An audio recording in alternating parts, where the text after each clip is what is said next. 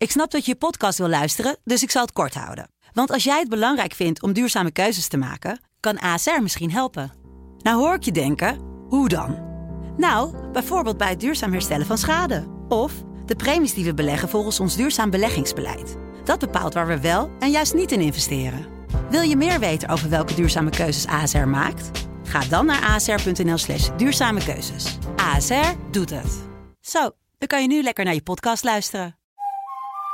Dit is de Oekraïne-update. De dagelijkse podcast van de Telegraaf over de oorlog in Oekraïne. 29 maart 2022. Het is dag 34 alweer van de oorlog in Oekraïne. Mijn naam is Kamran Oela en vandaag spreek ik met correspondent Misha van Diepen. Onder andere over de onderhandelingen tussen Rusland en Oekraïne. En uh, de reis die hij het meest recent heeft gemaakt. Want uh, Misha is meer in Nederland. Dag Misha. Goedemiddag. Maar je bent uh, de afgelopen weken onder andere via Polen en Oekraïne geweest. Lviv, Odessa, centrale Oekraïne en uiteindelijk via Moldavië weer terug naar Nederland gekomen.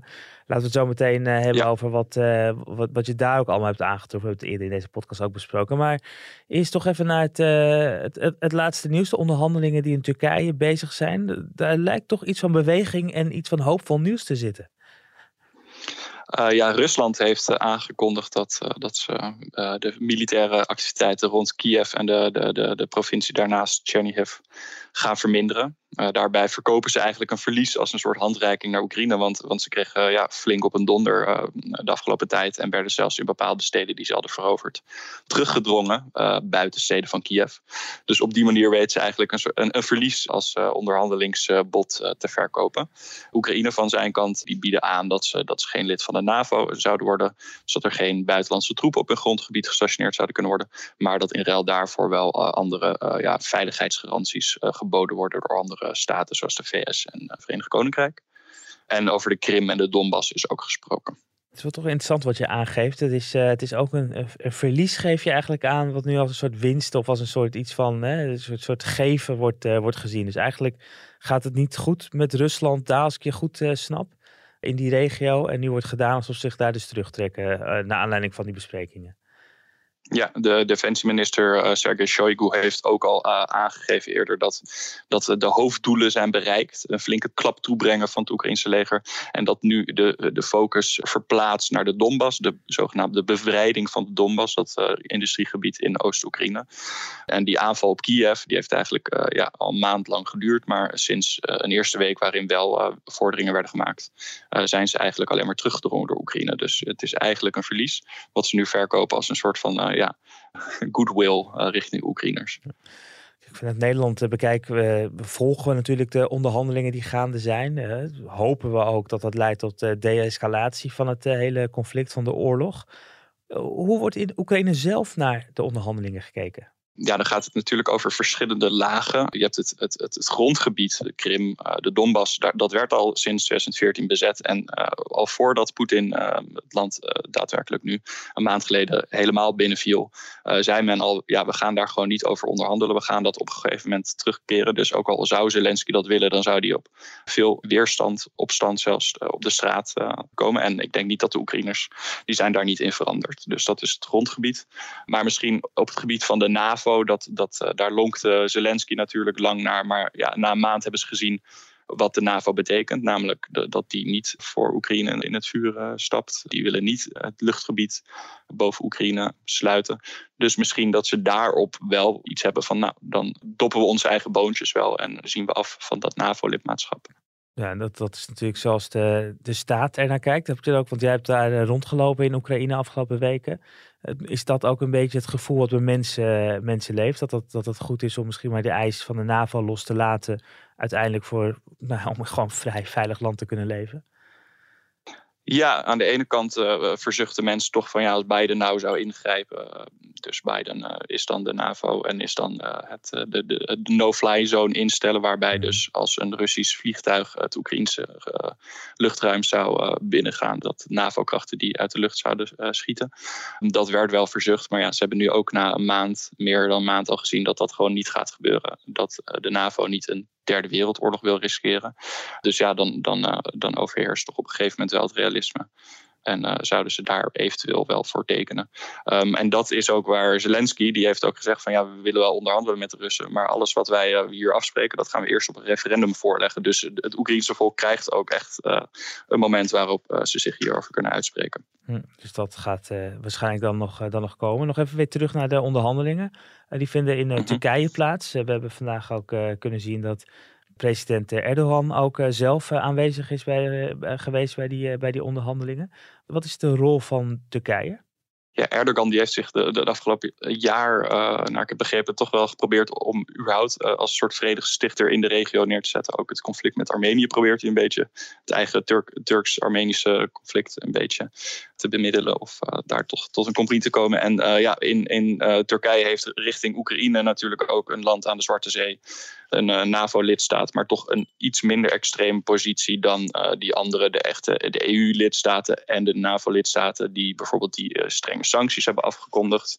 En die het, het luchtruim voor Russische luchtvaartmaatschappijen hebben gesloten. Dus je kunt nu nog wel via Europa naar uh, Turkije vliegen. En dat is een beetje een positie die Erdogan en Turkije proberen in te nemen. Dus wel um, met loyaliteit richting Oekraïne. Ook nooit de annexatie van de Krim erkend. En ze leveren ook gewoon drones waarmee Oekraïne vecht in de oorlog. Maar toch ook niet altijd de kant kiezen van de EU. Dus daarom is het wel een, goed platform. En uh, dat platform probeert uh, de Erdogan dus te bieden. Letterlijk, uh, letterlijk ertussen eigenlijk gaan, gaan zitten. Hoewel ze geografisch natuurlijk toch een beetje te zuiden ervan liggen. Maar op deze manier tussen Europa en Rusland in proberen te staan. Voor Turkije kan ik me ook voorstellen is de Zwarte Zee ook belangrijk. En de Zwarte Zee, nou, er is ook nog een havenstad in Oekraïne, namelijk Odessa. Daar ben jij geweest. hoe, hoe staat het daarvoor? Volgens mij is Odessa toch ook wel echt een plek die Poetin heel graag in handen zou willen krijgen. Ja, Odessa is inderdaad een prooi. Daar had hij aan het begin van zijn oorlog waarschijnlijk wel gedacht dat hij daartoe uh, uh, verder door zou stromen naar Odessa. Maar uh, ja, in deze oorlog is toch wel gebleken dat een, een havenstad zoals Mariupol, verder richting het oosten, onderdeel van de Donbass, dat ze die al met een maand vol met bombardementen nu pas lijken te hebben ingenomen volledig. Uh, Odessa is nog twee keer zo groot, uh, veel beter bewapend. Dus het is wel iets wat, uh, waar Poetin zijn pijlen op zou willen richten. Maar in de realiteit van de huidige oorlog is dat geen realistisch doel. En die dreiging lijkt ook redelijk te zijn afgenomen. Toen ik daar naartoe trok, twee weken geleden was het geloof ik, was er nog de dreiging van een amfibische landing. Mhm. maar die heeft niet plaatsgevonden. en volgens mij is de, de situatie sindsdien niet wezenlijk veranderd. Je bent vervolgens via Moldavië dus weer teruggereisd, zoals ik aan het begin ook in de aankondiging zei. Hoe is de stemming in Moldavië? Voelt men daar, wij zijn de volgende? Uh, wat ze vooral voelen, uh, het is een van de armste landen van Europa en een relatief kleine bevolking. Dus de vluchtelingenstroom die er is, uh, dat zijn meer dan bijna 400.000 mensen zijn het geloof ik. Die via de Moldavische grens hun Oekraïne zijn ontvlucht. Een deel daarvan, een heel groot deel, dat vlucht dan verder naar bijvoorbeeld Roemenië. Maar ook een ander deel blijft. Dus dat is vooral iets wat erg drukt, de vluchtelingenstroom. Maar ten tweede heeft Moldavië ook zo'n separatistengebied al 30 jaar. Transnistrië heet dat, dat ligt achter de rivier de Dniester, uh, die ook de uh, grens tussen Moldavië en Oekraïne vormt. En daar zitten ze ook, was dus de spanning aan het begin groter. Van als, als Oekraïne nou uh, makkelijk wordt onderworpen door Rusland, zijn wij dan de volgende. Maar een militair analist die ik heb gesproken, die, die, uh, die was nu toch wat rustiger. Die zei van ja, zolang ze bijvoorbeeld zo'n stad als Odessa niet in kunnen nemen en geen landbrug kunnen slaan naar uh, Moldavië, is die dreiging niet zo groot. Ja. Maar de spanning wordt zeker gevoeld. En ondertussen zijn zij natuurlijk ook een behoorlijke vluchtelingenstroom aan het opvangen. Hoe gaat dat daar? Uh, ja, uh, je moet het voor je zien. Uh, in Moldavië wordt, wordt half Russisch, half Roemeens gesproken. je hoort evenveel Russisch als, als andere talen zeg maar, op straat. dus je kunt eigenlijk de Russen of de Oekraïners er niet heel erg makkelijk tussen uitpikken. Maar die, die, die, die verblijven bij mensen thuis, bij kennissen, familie, ook in hotels. maar Moldavië is toch vooral een, een doorstroomlocatie. Veel meer gaan bijvoorbeeld door naar Roemenië. Daar wordt, kan de regering ook wat meer bieden. Of en, um, vanuit Roemenië weer verder, want je kunt vanuit Moldavië niet vliegen. Die hebben het luchtruim gesloten. Dus uh, ja, het is vooral een doorstroomlocatie, maar de druk op, die, op, die, op dat kleine landje is toch erg groot. Micha van Diepen, onze correspondent uh, in, de, in de regio al daar. Nu dus even weer terug in Nederland en ongetwijfeld binnenkort weer die kant op.